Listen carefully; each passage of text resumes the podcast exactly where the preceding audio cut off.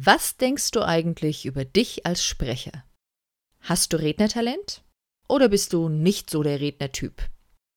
In dieser Episode geht es um dein Selbstbild und wie es dich als Sprecher beeinflusst. Es ist eine kleine Forschungsreise in dein Denken. Kommst du mit?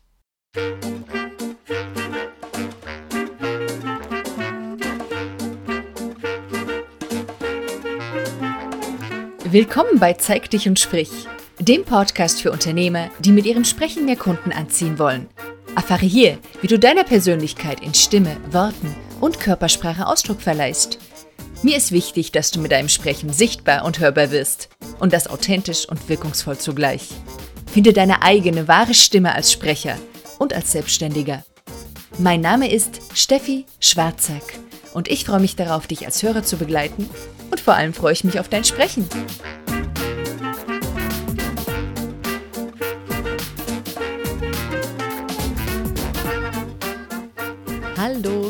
Schön, dass du wieder dabei bist bei dieser zweiten Episode.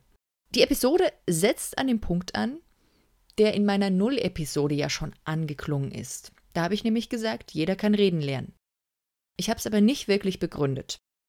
Die Begründung, warum ich das zutiefst glaube, die findest du heute hier. Das große Thema dazu heißt Selbstbild. Was meint das? Es meint das Konzept, was du von dir selber hast. Fragen wie Was denkst du über dich? Was denkst du über dich als Sprechender? Die geben dir meist schon eine erste Antwort darauf. Es gibt aber auch noch einen unbewussten Teil von deinem Selbstbild und der ist so entscheidend, denn er beeinflusst deine Performance. Er beeinflusst dein Auftreten. Und was noch viel wichtiger ist, er beeinflusst, wie du mit Rückschlägen umgehen wirst. Wie schnell gibst du auf? Wenn ich mit meinen Kunden zu arbeiten beginne, gibt es einen Vorabfragebogen. Und darin lese ich immer wieder eine Sache, nämlich sowas wie Ich bin kein guter Sprecher. Ich bin kein guter Redner. Ich bin nicht so der Rednertyp. Das steht da ganz oft. Mal ganz abgesehen davon, dass wir eine gewisse charakterliche Präferenz haben, die uns möglicherweise mehr zum Vielsprechen oder mehr zum Zuhören tendieren lässt. Ganz abgesehen davon zeigt es mir, in dem Moment, wo jemand sowas schreibt, ein Denken in Kategorien. Man könnte auch sagen in Schubladen. Da gibt es also dann zwei Schubladen. Auf der einen Seite steht Rednertyp drauf und auf der anderen kein Rednertyp. Und man ordnet sich dann eben in eine dieser Schubladen ein. Ganz, ganz oft wird in diesem Zusammenhang auch von Talent gesprochen. Ich habe dafür Talent oder ich habe eben keins. Schublade auf, Schublade zu.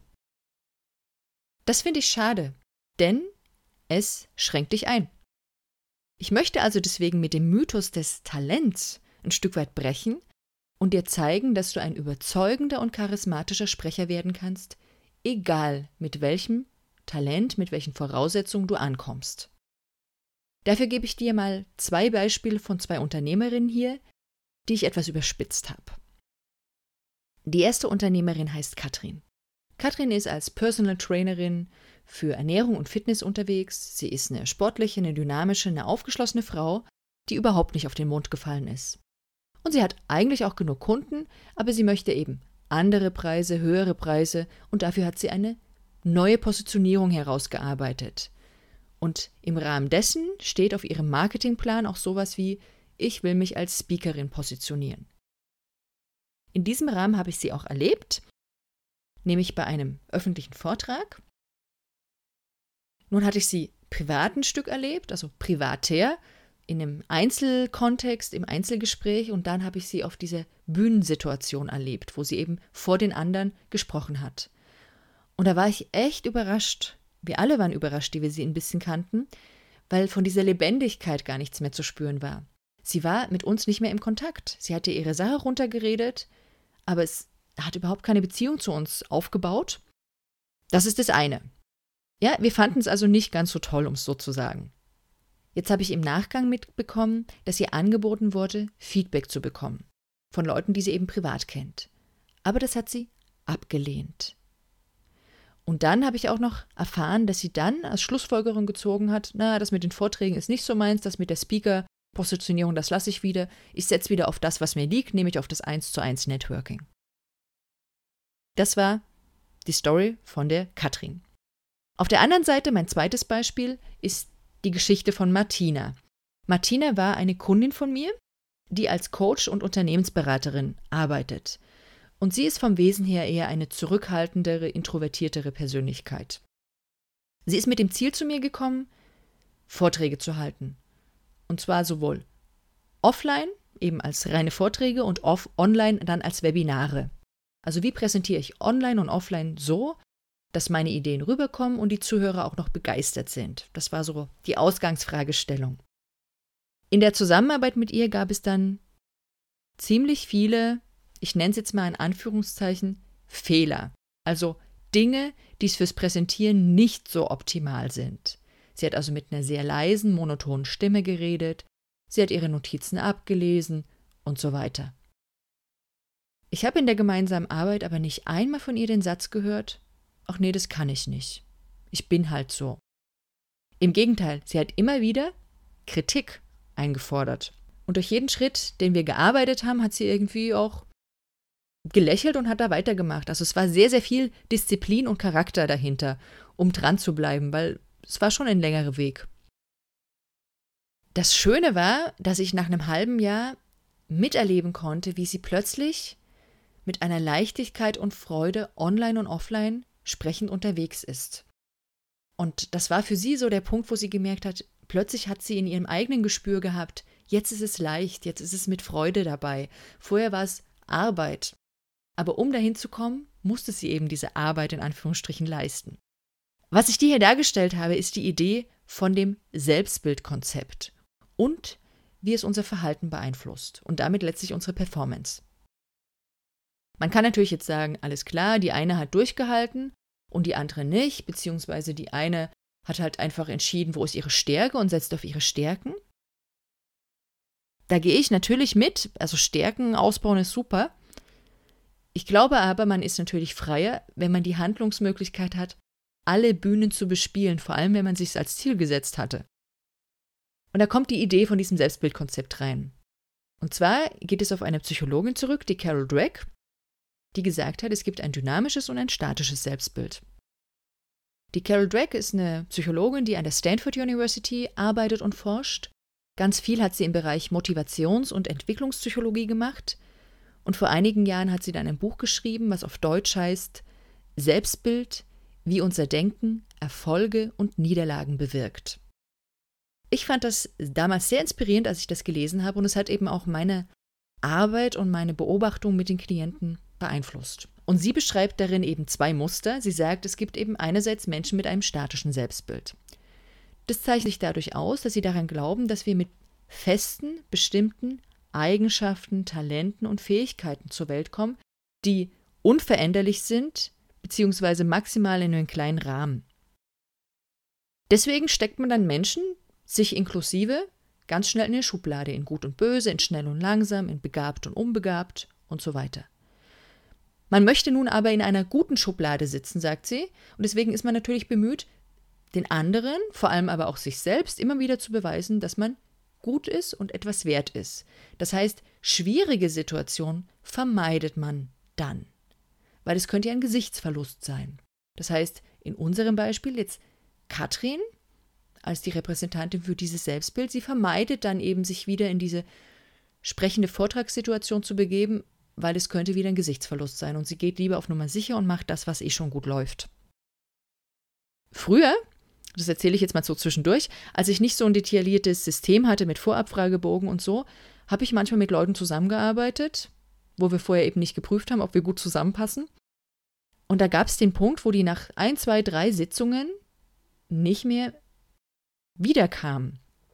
Ja, und im Rückblick verstehe ich das. Im Rückblick waren das Punkte, wo es ums Eingemachte ging. Punkte, wo man einen ganz zentralen Wendepunkt vielleicht festmachen könnte im persönlichen Denken, den dieser Mensch aber dann eben mit mir zumindest nicht gegangen ist.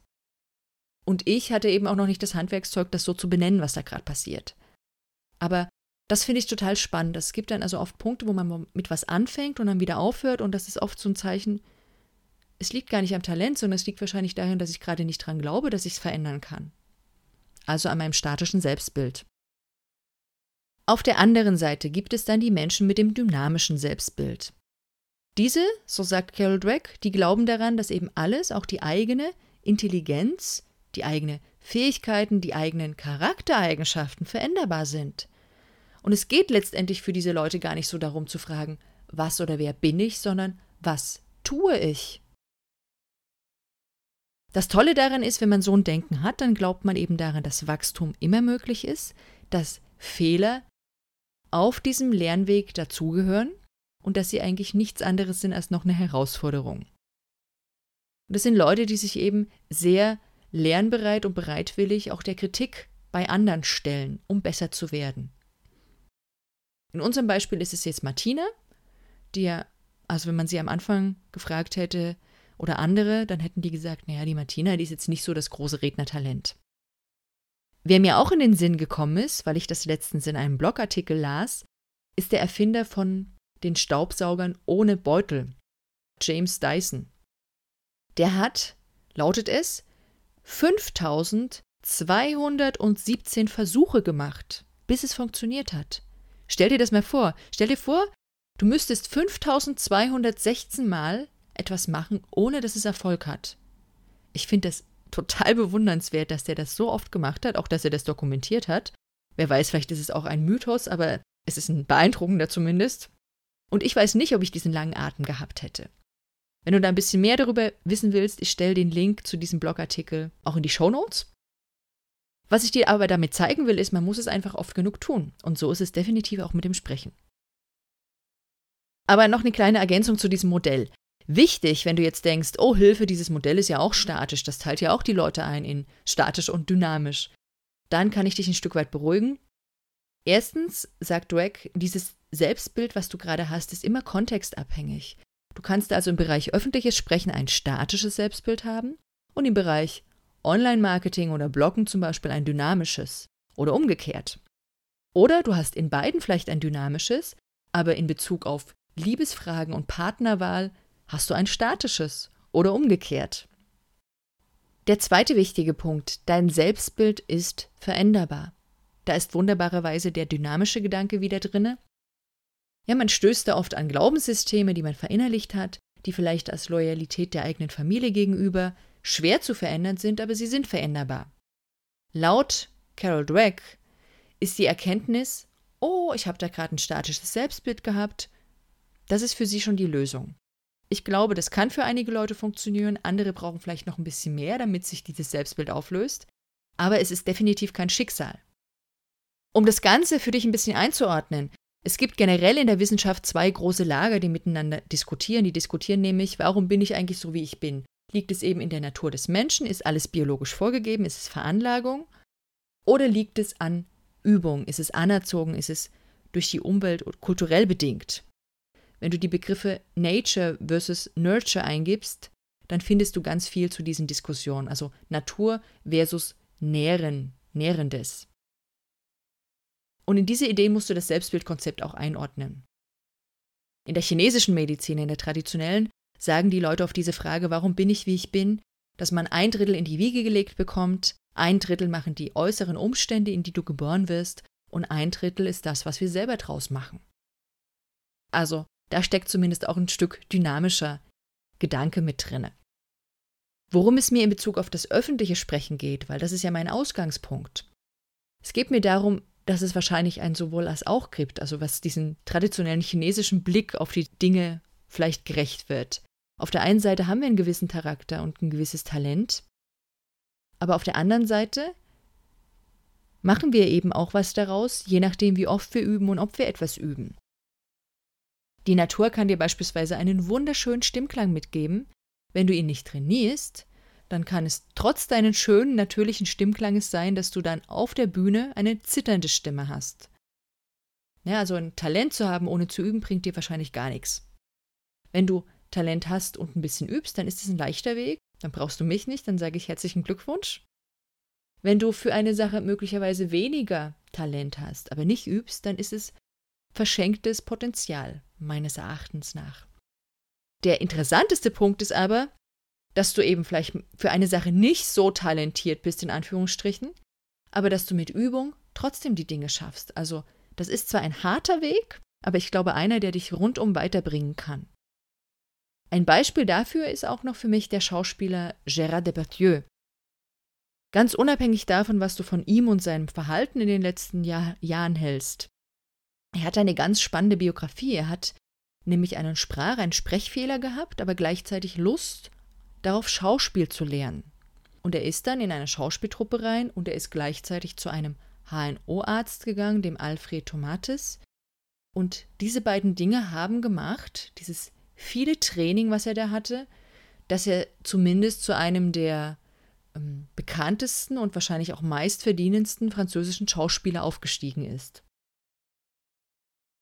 Und auf der anderen Seite haben wir natürlich auch noch das Beispiel meiner Klientin Martina, der Name geändert ist, die jetzt vielleicht nicht die riesigste Begabung hatte, aber die ihr Ding durchgezogen hat und jetzt auf ihre seriöse Art, die mit ganz feinem Humor durchtränkt ist, wirklich die Bühnen auf ihre Art und Weise in Anführungsstrichen rockt. Rocken ist jetzt nicht das Wort, was ich für sie verwenden würde, aber sie bespielt sie auf eine ganz charmante Art und Weise. Und genau darum geht's. So, deswegen zusammenfassend. Es ist also keine Frage des Talents, ob du ein brillanter Sprecher bist oder nicht. Es hat vielmehr was damit zu tun, was du tust, also ob du ins Handeln kommst und mit deiner Einstellung. Wenn du das Ganze vertiefen möchtest, dann findest du diese Folge als Blogbeitrag mit den Shownotes zum Nachlesen auf www.steffischwarzack.de slash Folge 002. Ganz zum Schluss findest du wieder meinen Zeig dich und Sprich-Tipp. Diesmal ein Tipp, den mir mein Körpertherapie-Ausbilder mitgegeben hat. Er hat mir nämlich gesagt, be playful, sei spielerisch, sei verspielt. Wenn du mal Kinder im Spiel beobachtest, dann gibt es bis zu einem gewissen Alter kein falsches Spielen. Sondern wenn etwas nicht funktioniert, dann wird das Spiel eben variiert, bis es funktioniert. Und da steckt ganz viel Neugierde und Entdeckerlust drin. Und genau das ist es, was wir brauchen. Also, sei spielerisch, be playful und natürlich zeig dich und sprich. Deine Steffi.